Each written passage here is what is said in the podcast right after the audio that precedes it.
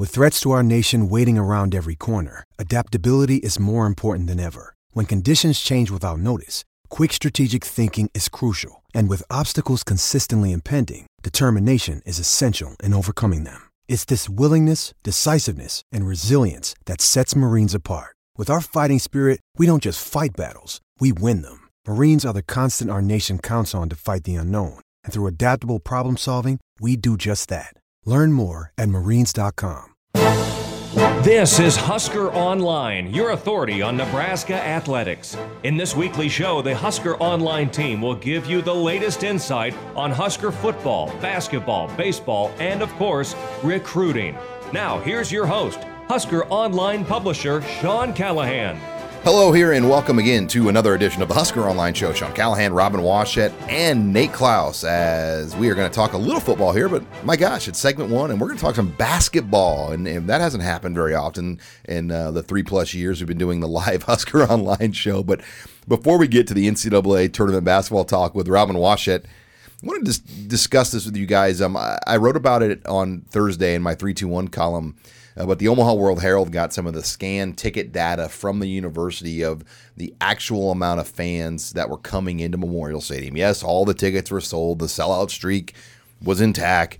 But when you look at the data that was released, you had several games where 10 to 13, maybe 14,000 fans that bought tickets were not showing up into Memorial Stadium. And I, the other thing that jumped out is how many people they actually count as workers, media, uh, personnel. I mean, you're you're looking at upwards of ten plus thousand people that go towards the count as workers and personnel. That also kind of was a red flag to me. Is that really an accurate number? Um, but you know, lots of questions have been talked about the sellout streak over the years, and I think those numbers really uh, gave me more.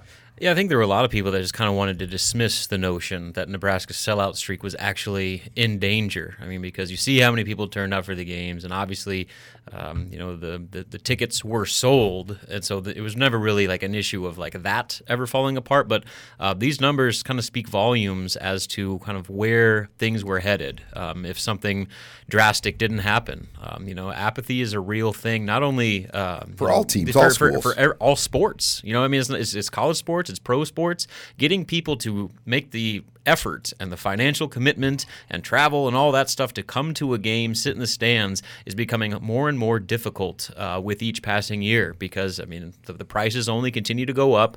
Um, you know, for everything, not only just tickets to the game, but concessions for um, hotel costs, for gas, for for everything. Or you play on bad nights of the week. Sure. Eight o'clock tip offs, six o'clock tip offs that are hard. I mean, there there is no ideal seven p.m. Wednesday night tip anymore, even for like the basketball team, Robin. Yeah, exactly. It's not like the old days when you had kind of your set schedules that Wednesday, you could, Saturday. You could plan months in advance. Like you know, I know there's going to be a Saturday afternoon game. You can come in town and check out a game, get dinner, and then go home at a reasonable time. I mean, so that's I mean, that's a lot of hurdles that teams are facing uh, to get butts in the seats. And so I think that the, like like you mentioned in your column, Sean, you got to commend Bill Moos and the athletic department for being open and honest with what the situation actually was and kind of what they're facing now going forward under this new regime. Yeah, the, the other thing is that it's so convenient and easy to get everything on TV in the comfort of your own home. Uh, that not only does the university have to come up with a way to, to make things more affordable, but also to, to kind of enhance the the experience that you have on a game day to try and get people out of their you know out of their homes, out of their their lazy boy recliner because it's so easy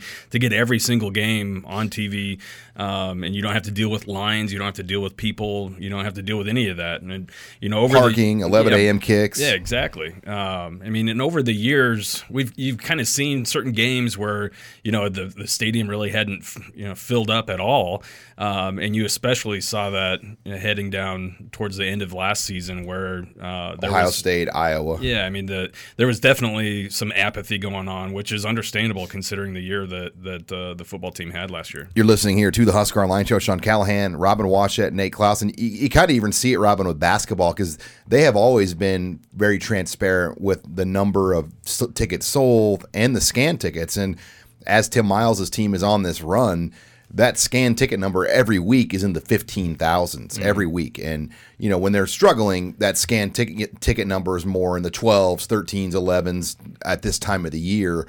Um, but, you know, I, I think people want to go to watch winning products. I mean, that's what it comes down to. Nebraska football has to win. They've got to get back. This year's not going to be a problem. They're going to get people in that stadium. Um, we don't even know though what the actual true scan number is. I, I think if you had to take an educated guess, the number for the 2016 Oregon game, what was just under 81,000, I believe would probably be the capacity of the stadium. Um, you know, I, I would imagine next year we're going to see close to that most of these games because of just the renewed interest of Scott Frost. Yeah, uh, so I don't think that there's really any pressing issue with that, especially, you know, like I said, that something needed to happen to kind of uh, quell that apathy and get excitement and, you know, kind of reinvigorate the fan base. And so I think they've done that clearly. Uh, that kind of goes without saying. And so, but it's kind of a long term issue that's not going to go away just because you made a coaching staff. I mean, in Nebraska, the, like you said, the product um, needs to justify the commitment that fans have to make to come to games. And um, as you know, the the generations continue to go, I mean, it's going to be harder and harder to do. So uh, the fan experience is something that this university is going to have to continue to look at to make games more comfortable, um, make them, you know, a better you know, thing where you're not just sitting on some cold wooden bleacher that was made for people who uh, you know fit the physical mold of you know 80 years ago. Um, you know, I think that's that's changed the dynamics a little bit, and so 16 inch bench seating. Exactly. So I, I mean, there's lots of things that I think still need to happen, but the good news is that this athletic department and Bill Moos seem to be proactive in you know acknowledging that you know changes need to be made and willing to make those types of my changes. my good friend Jim Rose, the former Husker play-by-play guy, he made the joke when that stadium was built, people were eating bugs. and he goes, it hasn't changed much since that era. So, sure has. Um, but we've changed a lot. so, uh, but there's a lot. And Robin, I want to stick on basketball because um, it is the story right now. I mean, Nebraska has one game left before you go off to New York, and we are sending Robin to Madison Square Garden uh, to cover the Big Ten tournament, obviously. And Nebraska's in very good shape to get a double bye. But man, it's you know, I, I think I'm on the same page of a lot of people that read this stuff the bracketologists just get you mad every time you read their stuff because they just only look at computer metrics and numbers. They don't look at the eye test. Most of these people have never watched Nebraska probably play because they're only on Big Ten Network. They've not been on ESPN. They have not been on CBS the entire conference season. And you just want to punch Jerry Palm and Joe Lunardi in the face because these guys just constantly say RPI, RPI, RPI. Um, what is your read kind of on on this right now? Well, as far as what Nebraska needs to do, um, it's pretty clear, in my opinion. They obviously have to beat Penn State on Sunday. That goes without saying. And then probably, actually, more than likely, you got to beat uh, whoever you face. More than likely, Michigan in that first round. You do game. that, you're probably in. Yeah, I think you're a lock. If you beat Michigan twice in the season, that would give you two quadrant one wins, which would kind of eliminate that whole argument against Nebraska. 14 conference They haven't wins. beaten anybody. Yeah, and so the the record would be what 20, 24 wins, 14 conference wins, and so uh, I mean that that is 23. Because aren't they 23 20? yeah, you're right 23 so uh, i think that would take care of a lot um, but if they were to lose that michigan game uh, assuming that's who they play uh, then you're looking at a really uh, difficult situation for nebraska to get in just because um, as much as we don't like to accept it there there is the fact that their resume just isn't that good When when do they go into full lobby mode? Does Tim Miles get there eventually after Sunday?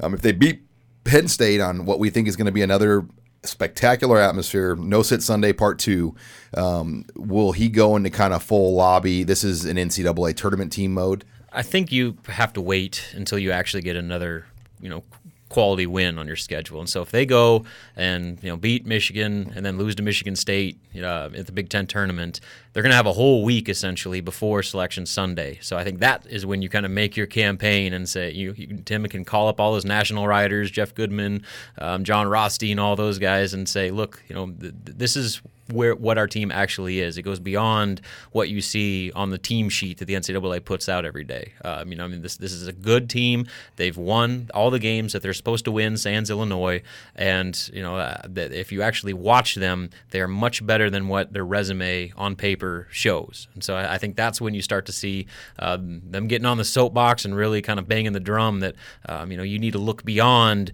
just the analytics and uh, the numbers that you see on paper. You're listening here to the Husker Online Show. We've got a full show on tap here. Nate was in Orlando. He covered uh, the Rivals Camp Series event with Greg Peterson over the weekend. So uh, we are going to talk about that at the end of our show. Uh, we are also still on the in state tour I was uh, around central Nebraska this week. Uh, we caught up with a few more coaches. We thought it was fun last week. We brought you Mike Huffman from Bellevue West um, and Larry Martin from Omaha North. I talked with Brandon Cool, the head coach of Kearney. I know we are picked up on Kearney here on Friday afternoons um, on ESPN Radio in Kearney and Grand Island, and you'll hear from Coach Cool here uh, today on the show, as well as former Husker and now current Omaha Creighton Prep head coach Tim Young. So uh, lots to talk about, and Robin and I will discuss Nebraska Penn State, No Sit Sunday Part Two, and kind of everything going into that game. Uh, we'll do that next here. You're listening to the Husker Online Show. You're listening to the Husker Online Show, your authority on Nebraska athletics. I mean, like you said, it's it's a must win. Can't lose anymore. Because if we want to go where we want to go, which is to the tournament, I mean, we got to build our resume. So we got another big game on Sunday. Today was a big game for us to win, and then we got to make some noise in the tournament too. And welcome back here to the Husker Online Show. Sean Callahan and Robin Washut. This segment of the show brought to you by Tanner Sports Bar and Grill. Get on into Tanner's on Sunday, any one of the five Omaha locations, two in Lincoln. Nebraska basketball, no sit Sunday, part two against Penn State. It's a 4:15 game. Uh, perfect place to get some wings, get some beer, watch Nebraska versus Penn State as the Huskers try to close out with 13 conference wins. And we bring in Robin Washut here to continue that discussion on Nebraska basketball. Um, here we are. It's February, um, you know, 28th on Sunday and Nebraska's going to be done with the regular season, Robin. I believe this is the quickest or earliest regular season ending in history, as Nebraska then will go out to New York. Um, but they got to take care of business here first. This is going to be uh, a massive game just to close out and pad that resume as much as possible. Yeah, it's a must-win in every every stretch of the word. Um, you know, they they if they lose this game, they're essentially going to have to win the Big Ten tournament to make the NCAA tournament. So um, there's zero room for error. That Illinois game erased um, any leeway they might have, um, you know, by adding their first and only bad loss of the season at the worst possible time. So uh, they went into the Indiana game in the same situation, and now here they are to close out the regular season against Penn State, um, absolutely having to win. And you know, the good news is it's a Sunday afternoon tip. Um, the crowd should be electric. It's already it's been sold out for you know two weeks now. Um, yeah, and you know Penn State, you know on, the, on their end of it they're coming off a tough loss to Michigan. That if they would have won that game, um, this would have been an absolutely huge game for them. Now they're in the situation where this game doesn't really change much. Uh, they got to win the Big yeah, Ten tournament. They're they're going to have to make a run. If if not win it, then they're going to probably have to get um, you know to the semifinals at at very least. So uh, you know it's it, it, things have changed a little bit as far as the dynamic is concerned. You know obviously not much has changed for Nebraska. They have to win, but Penn State, you know this this game doesn't do a whole lot for them, and they just had an emotionally taxing loss. Uh, and maybe most important of all, Mike Watkins, their potential all conference center, um, who's one of the best shot blockers in the conference, uh, injured his knee in the first half of that Michigan game and only played a handful of minutes in the second half uh, and really didn't look like himself. So that's something um, that you know, everybody's going to be monitoring over the next few days uh, and to kind of see where he is. Because if he's not in the middle, that changes a lot for Penn State. So there's a lot of varying circumstances from Penn, State's end. You know, how amped up are they going to be for this game? You know, to go on the road. Um, you know, after you know a couple days uh, removed from a pretty significant loss without one of their best players against a Nebraska team that is playing for everything on their home floor where they've only lost one game uh, in a absolutely crucial must-win situation. You know, the Illinois game is all anyone will probably talk about this month, but you know, if they beat Penn State, Rob, and this is a five and one February, and and that's not easy to do in the conference play, and it, it's just so frustrating. We talked about this in the last segment. Um, that no matter what Nebraska does, their RPI is just deadlocked. And it'd be interesting if you could just pull out those two or three just eaters or weights that drag down the RPI, mm-hmm. where their RPI would actually be if you took away like the two or three games on there, the wins might might I add that are kind of keeping that number down. Yeah, if they just didn't play Delaware State or Stetson, they'd be up ten spots. Or Marist, probably. yeah. I mean, then we're talking about a no-brainer situation right now. And you talk about uh, the wins Nebraska doesn't have. Uh, it's actually some of the wins they do have that are hurting them just as much. And so, I mean, that's kind of the the the negative side to scheduling the way that they did this year. And you know, you look back to last season, they didn't have those types of games. I mean, uh, outside of maybe one or two, they scheduled extremely difficult. And if Nebraska had won with that schedule, um, you know, they, they would be a no-brainer. But you know that they took a, a, little bit easier path, especially to close out the month of December, and it's costing them right now. I mean, it was kind of a path that we've talked about this to, to save your job. I mean, yeah. To get some wins, get to an at least an NIT.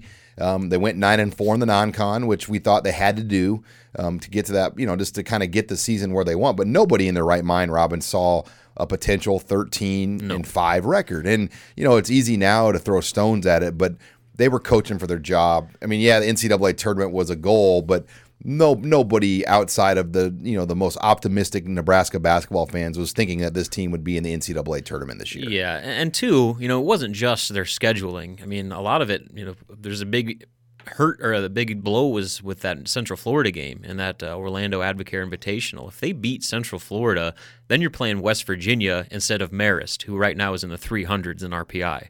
Uh, that would do uh, immense wonders for your resume. And then you know they don't play Long Beach State, uh, so I mean the, they added two um, you know bottom feeders games onto their schedule and lost a neutral site game against Central Florida that would have helped a lot too. So I mean that Central Florida game might everybody looks at the Kansas game, that Central Florida game I think was just as costly because not only did it hurt them for one game, it basically made them suffer for the next two after that. And maybe they wouldn't have been nine and four out of non-conference at that point. Um, maybe but your be, resume looks yeah, a lot you're, better. you're eight and five probably at that point versus nine and four, but you're right. Um, they were in the essentially the four five game in that tournament. Yep. They lost that game, and they would have played the one seed if they won, which was West Virginia. But nonetheless, here we sit right now, and and you know I'm I'm anticipating Robin.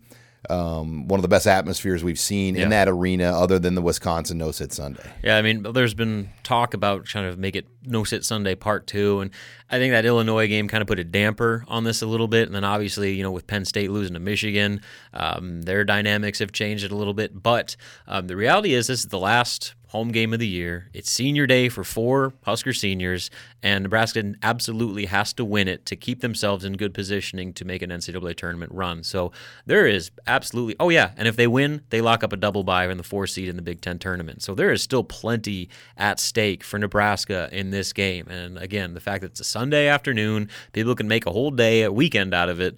Uh, I imagine it's going to be not only a sellout crowd, but a raucous environment. And with Nebraska playing the way they do at home and the way they feed off that home court, that could ultimately be the difference in you know finishing this thing off. Yeah, that attendance number will approach sixteen thousand by no doubt. State funding law, they can't list the attendance over sixteen thousand. I don't know what the deal is. Some kind of deal with the funding when that arena got built on the taxes.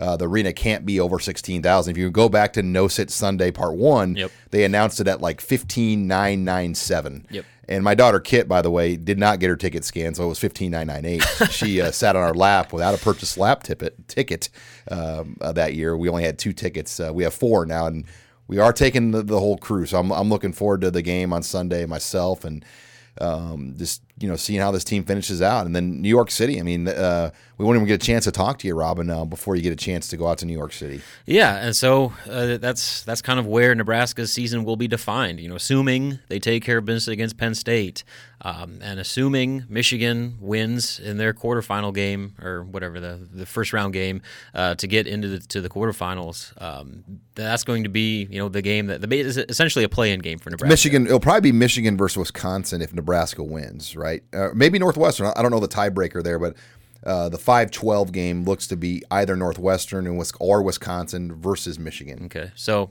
theoretically Michigan wins that game, and so you're setting up a, a play-in game for Nebraska. If they win, like we talked about earlier, they are in, in my opinion. If they lose, you're leaving a whole lot up to chance, and you know you're having another quadrant one loss, and you know it's only going to you know continue to hurt Nebraska's case, which is already pretty slim to begin with. And how about Iowa? They're dead last right now in the Big Ten, 3 and 14, 12 and 18. That's got to be the worst season Iowa's had in, in 20 years. It, it's miserable. It's absolutely, and they're too good to be that bad. I mean, their their offense is really good. Tyler Cook is one of the best bigs in the conference. Jordan Bohannon, um, you know, was coming off an electric freshman year. Uh, for whatever reason, I know they've had some injuries, but they are just a disaster. they were down 20, what, 22 to two at one point against Minnesota the other night. I mean, it was just they're a total mess. They can't play defense. They do score a lot, but that's because they give up a lot of points on the other end. And so Fran uh, is having a disaster of the year. And the one thing keeping them afloat is that he's got his kids coming, and they're hoping for a uh, maybe a McDermott type situation. Yeah, McCaffery is just such a hard guy to like. He just comes off almost like a Pelini type character where you know, you, you, don't feel that bad for him right now because you've seen this guy just be a jerk for several years in a row, and um, it'll be interesting to see kind of um, where it turns. But you, you, read the comments on our HawkeyeReport.com board, and I think their fans are just stunned at Nebraska's having the season they're having, and then Iowa obviously has just fallen apart and had kind of a Nebraska-like season um, this year uh, that we've seen in Lincoln the last couple of seasons. Yeah, the, the tides have turned, and you know it's funny because uh, obviously when you talk about coach of the year situation, Chris Holtmann at Ohio State uh, is well. Miles get any votes? I, I think he might. I mean, so they just put out the all conference ballots. Uh, we submitted them this week, and you know you can vote for three guys. I voted for Tim Miles number two. Uh, I put Holtmann number one, Tim Miles number two, Pat Chambers number three, uh, just because the the predictions all had Nebraska to be one of the worst teams in the conference, and here they are, one game away from earning a double. Izzo's going to get some points though too. Yeah, I guess. I mean, whatever. It's, it's best, Michigan State. That's the like, best season they've ever had. That's though. like saying Nick Saban should be coach of the year. It's like, come on. Yeah, no doubt. Oh, I mean, I'm just saying they're 27 and oh, three. I know they're they're ridiculous. They, are a potential NCAA tournament champion, like tournament team. They're yeah, in the tournament. champion. All right, well. It's going to be fun. No Sit Sunday Part 2, Nebraska, Penn State. Robin will have full coverage. When we come back, we're going to shift over to the in state tour. We're going to hear from Omaha Creighton Prep head coach Tim Young, former Husker. Uh, he had some time to visit with the new staff. We'll get his thoughts on that. And then uh, we'll also hear from Kearney head coach Brandon Cool here next. You're listening to the Husker Online Show. You're listening to the Husker Online Show, your authority on Nebraska athletics. And we're back here on the Husker Online Show. Sean Callahan here on the in-state tour. It's our 15th year of doing the in-state tour here on Husker Online, and we are at Omaha Creighton Prep. And this one's a little special for me because uh, I'm talking to one of my old coaches, and, you're really not that old. I want to I want to get that on the record. Uh, we bring in Tim Young because you were a young guy. I mean, I, was about 15 when I met you, and I think you were only about 24. So uh, you, you, started out young in the coaching ranks. I did. I was uh, got it right into teaching coaching right away at 23 at Gross Catholic. Catholic, where uh, you're an alum, you know, and uh, had a lot of great years over there. But uh, uh yeah, I've been. This is uh, my 20, finishing my 26th year of teaching and coaching, and it's been an unbelievable ride. It's been awesome. And you came to Creighton Prep year one. I mean, this is one of those jobs. It's it's it doesn't open up very often, and, and it's a rare opportunity to come to a place like this with the winning tradition. You finished your first year here. You took them to the semifinals, a play away from getting down to Lincoln. Um, just talk about that first year here and, and kind of what you were able to accomplish. Well, it was a really uh, a, a, pretty seamless transition. Um, uh, our kids, our coaches, all really bought in. I mean, uh, we kept about 90% of the st- current staff on board.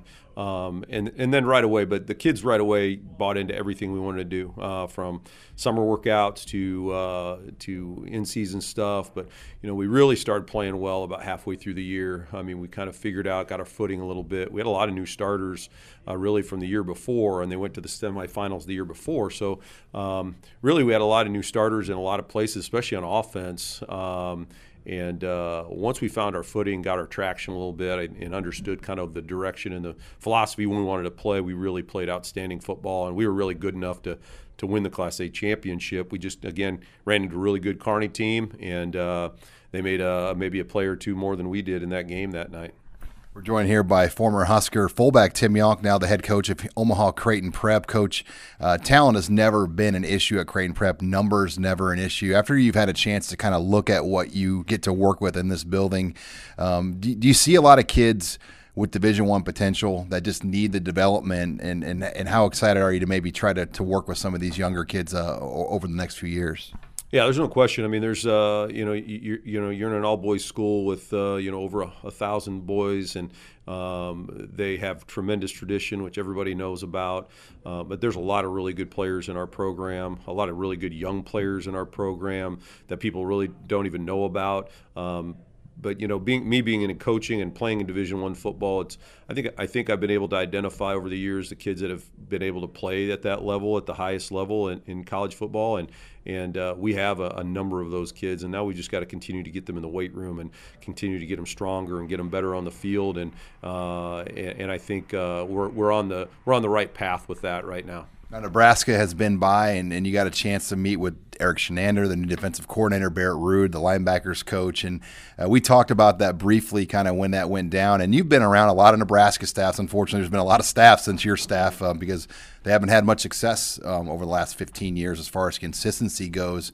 What were your impressions of Barrett Ruud, Erik Chinander, and kind of Coach Frost and, and what they're doing there right now? Well, there's no question that they're uh, they're coming in with a, a, a, new focus and a new energy that maybe hasn't been around there a little bit. And you know what I love about it is you know uh, Coach Frost hadn't been on the job very long, and um, I was at the Nebraska Creighton basketball game, and he calls me out of the blue on my cell phone, and and we talked for about 20 or 25 minutes that particular day about just different things, you know, and um, it was nice for somebody to reach out to me as a head coach, but as a former player as well. Um, and, and, at that point, you kind of had a feeling that things were definitely going to go in the right direction just because of the work that he was already doing um, in just a few short days.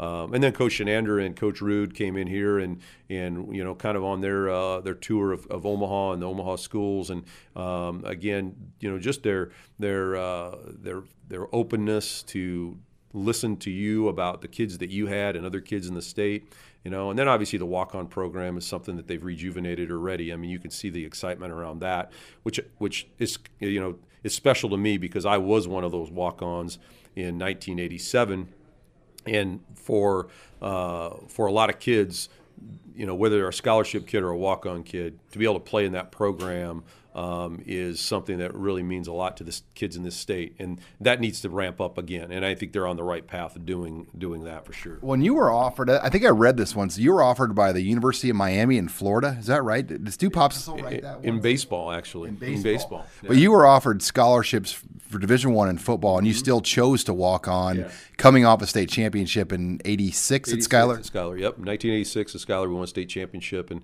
uh, and so yeah, I had I had opportunities to go out of the state, but my heart, you know, I was a Husker, always wanted to be a Husker, and again, it's it's great to see a lot of kids nowadays with at least in this walk-on class with that same desire and passion because there's a lot of those kids that are going to end up being really good players for them. You you watch a lot of kids leave Nebraska now that don't get that opportunity to go to Nebraska. Is there one over the years and years of high school coaching? You're like, man, how did we let this guy go? Do you have a couple kids in your 20 plus years of coaching that you're like, man, Nebraska could have really used that guy and, and they weren't they weren't able to get him? Yeah, no, I mean, you, you, could look across the state of Nebraska of all the guys that have left, like you said. That um, you know, I mean, hell, there was one of my own hometown in uh, in Schuyler, uh, Kyle. Kyle Emanuel. I mean, he was. I mean, there's a guy that's playing in the NFL who who uh, they've missed on. I mean, and, and and there's it's endless. I mean, there's kids out of the metro, and and and it's just uh, it's unfortunate. And again, um, it's a matter of a philosophy and it's a matter of understanding Nebraska and its culture.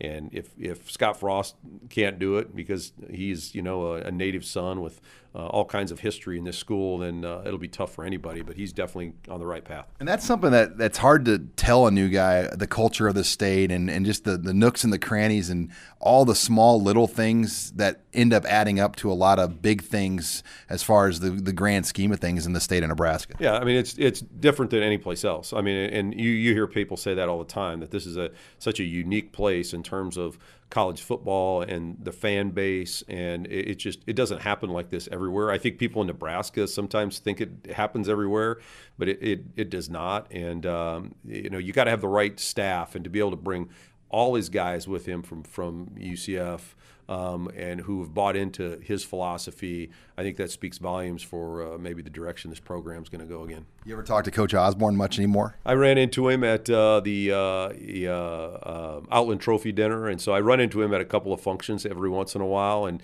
uh, you know, the one thing he always asks me um, is is if I'm running fullback plays, and I always tell him, "Yeah, coach, I'm still running fullback plays." So it's kind of fun to see him. You're kind of. I mean, you have offense and defensive background. So I mean, do you, what are you at prep in year one? Were you more? What were you involved more on one side of the ball over the other? Well, I mean, we, we probably more offensively, but uh, I mean, schematically on the defensive side, we they were doing some of the similar things that I I've, I've done in the past anyway. So uh, we just tweaked a few things on both sides of the ball, but a little more influence on the offensive side. I'm coaching specifically the offense, the running backs on the offensive side of the ball here at prep, and then uh, obviously working with TJ Fife, our offensive coordinator. Well, Coach, it was great to come down here. Uh, thanks for having us at prep. I'm sure we're going to see you now down at Lincoln more at practices and, and yeah. things here with Coach Frost. No, it's uh, it's exciting. We appreciate you guys coming out and covering us, and uh, uh, we're gonna we're gonna try to get Creighton Prep back in the state championship. All right, we're looking forward to it, Coach. Thanks a lot. Uh, much more to come here. You're listening to the Husker Online Show. This is Husker Online, your authority on Nebraska athletics. And welcome back here to the Husker Online Show. Sean Callahan. I'm on the in-state tour on the road, and we find ourselves now out in Kearney, home of the Class A runner-ups. Um, here, the Kearney Bearcats, uh, as we're joined by our friend Brandon Cool and Coach. I think it was years ago, the first time I met you. Um, you had a linebacker here, a great, some great players, and your team ended up winning the state. I come out again. You guys got right back to Lincoln. I mean, just what was the year like for you guys? First of all, to, to get all the way down to Lincoln. Definitely a special, special opportunity for our kids and our program. Uh, going into the season. We had a lot of question marks. We had two starters back um, from uh, the previous uh, uh season, and anytime you had to kind of regroup a little bit, bring the JV guys up or the sophomore guys up, and then got off to a fairly slow start. And as the season went on, we got better and better and better.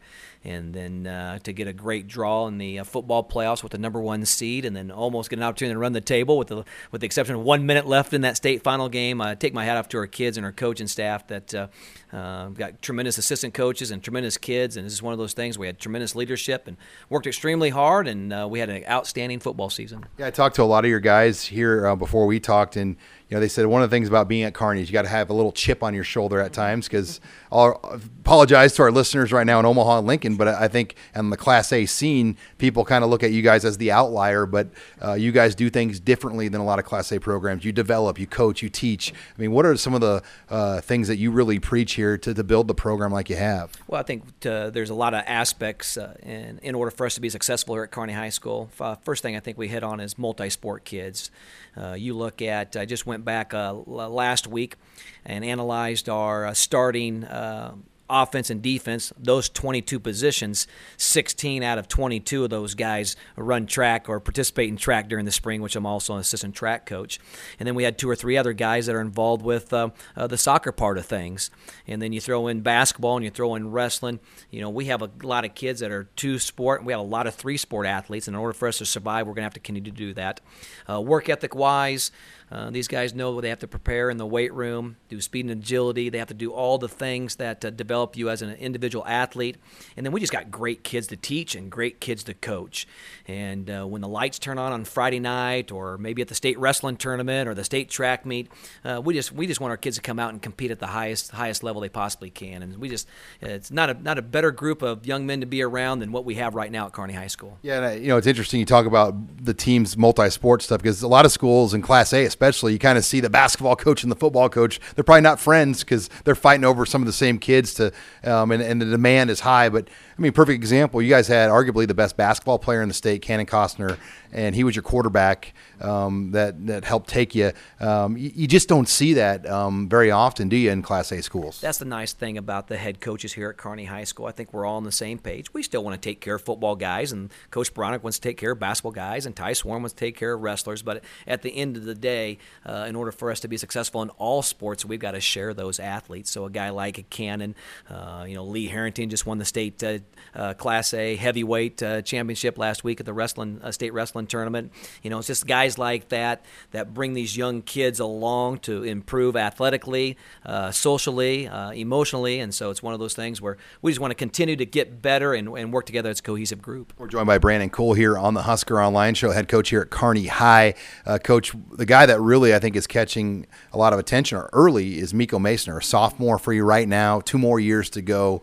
Um, he's going to run sub 11 in the 100, but very interesting story um, how he even got to Kearney with his dad's background. Uh, his dad, obviously, a former professional soccer player. Yeah, no, Miko Miko's a tremendous uh, uh, asset for us, and the nice thing about it, he's got sophomore still behind his name, and so uh, we get an opportunity to work with him here for the next couple years. Uh, he came into our football program as being a quarterback and uh, being kind of a defensive end. And uh, as we kind of worked through the first two games of the season, we knew he was a good enough athlete. We thought about playing him on defense a lot. um, as the season was going to progress. But uh, offensively, he said, "Hey, Miko, you got to start working into the I back spot a little bit." So he moved to the I back position about week three and week four. And anytime he's athletic, you're athletic like that, and you have good foot speed, uh, we got to get you on the field in a hurry. Uh, defensively, he played some defensive end. He played some outside linebacker. Uh, in the last couple of weeks of the season, we kind of got banged up in the secondary, so he played some safety and some corner. He played a lot of corner for us in the state final game. Uh, so he's he's been in all different uh, spots from a defensive perspective, and for being a sophomore, he's got a good IQ, and he just continued to get better and better and better as the year went on. And there's no doubt about it. Uh, anytime you have um, you know the speed and the size like he does, he's going to get looked at from a lot of big schools here for sure in the Midwest. Yeah, I think the play I, sticks out to me doing the sidelines in your championship game. Uh, Milton Sargbah, who might have been the fastest player in the state this year, um, you know, Miko outran the angle and and saved seven points. I mean, if I'm a college coach, that's that's the kind of play that they're looking at probably more than even a touchdown run. Yeah, it sure it sure surprised the kid from Omaha North. Uh, it's one of those first play of the game, and uh, they ran him off the ran the running back off tackle, and then he cut back, and he was in the open field, and I guarantee he scored every single time this fall. And then all of a sudden, Miko came out of nowhere and knocked the snot out of him uh, out, out of bounds, and that kind of set the tone. That was kind of a even though they made a lot of yards on that single play, it kind of set the tone that uh, hey, we're in it to to, to battle here. And so, uh, without without a doubt, Miko's gonna people are gonna see that on film. Miko's going to get recruited from uh, his hustle and his foot speed, and um, anytime you have that type of kid uh, uh, playing at that high of level, uh, he's going to get recognized throughout the state. And one of your best guys, Isaiah Stalbird, um, is is walking on to Nebraska. Um, strikes me as a guy that Nebraska's getting as a steal. I mean, one of your best, if not your best, all around guy, the guy that you asked to take on a big role, and, and they're getting him. What, what what's he going to bring to Nebraska? You know, Isaiah has got a lot of upside to him. Um, he hardly had an opportunity to play as a junior. He in a backup role on defense. Uh, you know, he's in a backup role at the receiver position. He played a little bit of some special teams for us. Um, you know, just didn't play a lot. I think he was kind of even a, even a B team player as a as a as a freshman. He just didn't understand the game of football, and then all of a sudden it clicked about week two his senior year. He's going to get bigger. He's going to get faster. He's going to get stronger. And so I think Nebraska really got themselves a gold mine. Obviously, he's got to be able to stay healthy. And uh, but uh, if he's willing to continue to improve on all aspects of him of himself uh, athletically and uh, academically, I think Nebraska got themselves a steal here in the state of Nebraska. And sticking on the topic of Nebraska, you're a Nebraska guy. I mean, what what are your thoughts of, of this change uh, with Coach Frost and, and kind of just you know everywhere I go around the state, you, you just kind of feel the excitement, and I'm sure it's no different here around Kearney. No, you're exactly right. Uh, even our students in our classrooms or in our hallways, they're they're tickled to death to get Scott Frost and his staff back uh, uh, into into Lincoln, Nebraska. Uh, brings tremendous energy. Those guys are going to be terrific. They're going to hit the state real hard on whether it's scholarship guys or for sure walk on the walk on program. They're going to really build that. Uh, but there's nothing better than having kind of a homegrown guy running the show down there for the Huskers, and and we're going to do whatever we can to support those guys. So we wish them the best of luck.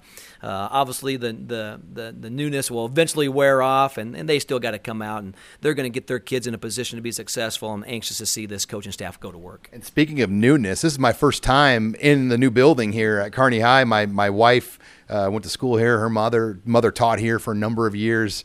Um, I know a number of people have tried to get you to leave Kearney for some other Class A jobs. Now that I've seen this new building, um, I know why Brandon Cool um, is loving this job. I'll let you brag a little bit about the new facilities here. Well, there's nothing better to be a teacher and coach at Kearney High School, number one, and then for us to come into a brand new facility like this, and like I tell the, uh, you know, from a professional standpoint, like I tell a lot of people around here, this is a fantastic facility.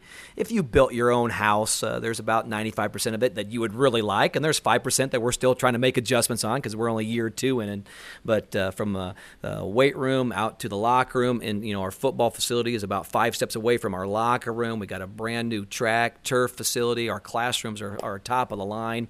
Uh, so it's one of those things where we feel like we got it going here in Kearney High School, and as long as we keep the the, the tremendous uh, student body, the rowdies, uh, our, our student body going in the right direction, uh, this is a special place to be in. And you'll play your games here eventually. I know there's some contracts and political things that have to get. But there's a stadium here to play games.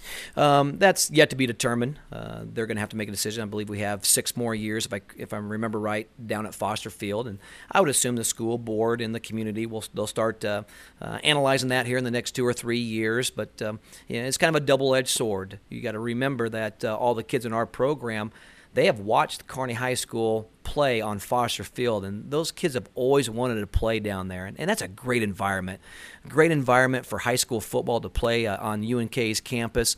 And so we're going to have to make this, some, some decisions. There's some financial decisions that we got to make some decisions on, and then obviously we're going to have to build on. We'll have to build on the stadium uh, on the east side if we ever if ever if we ever decide to uh, to play down here. Probably about only 2,000 seats there now. So. Yeah, I think uh, it's right at 24, 2,500, I believe, on the one side. But if you if you're going to get a, a, Grand Island Kearney game going, you're you're going to have to have a lot of seating. And or so, more semifinal games against Creighton Prep, right? We we could handle that. Uh, anytime we can bring, uh, um, you know, uh, have a home opportunity for first round, second round, or even the semifinals, we feel that that's going to be a huge advantage for us. Well, Coach, thanks for having us out here. It's great to spend some time here and, and checking out the new facilities as well at Kearney High. Yeah, thank you for your coverage. All right, much more to come here on the Husker Online Show.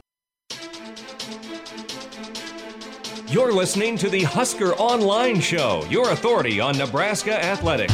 Final segment here of the Husker Online Show. Sean Callahan and Nate Clouse, as you just heard from Brandon Cool and Tim Young here uh, on our in-state tour, and we're, we're going to continue the in-state tour um, here this week and next week um, as we've got a little extra time this year because spring practice won't start on March 2nd. So it gives us a couple extra breathing days, Nate, as um, that was always kind of a gun to our head to – you know, get all the schools we wanted to see done, get our spring previews done, finish basketball season. Oh, by the way, start baseball coverage, and then begin practice on March 2nd or whatever. But Nebraska will begin spring practice this year uh, more uh, towards the end of March, which will be nice. Yeah, that'll definitely be nice to kind of space things out. I mean, uh, it always felt like you you just finished up signing day and all of a sudden spring practice was getting, a month later. Yeah, getting ready to, to get started. So uh, it, it is kind of nice to have a little bit of a more of a break in there to where we can um, you know take our time and not be quite as rushed with the in-state tour. When you think about the coaches, uh, they were able to take. Um, I believe the defensive staff was off this week, mm-hmm. and the offensive staff was off last week. If they were starting spring ball March second, there's no way they could have done that. So I think these coaches obviously they needed that break after no what they just went through. Yeah, they, they definitely needed that break. I mean,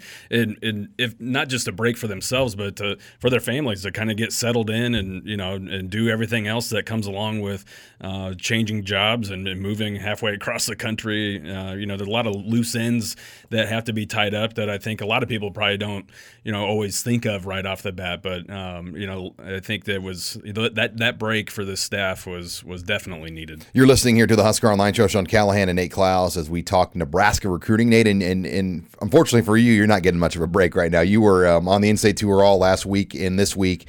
Uh, but you were in Orlando on the weekend.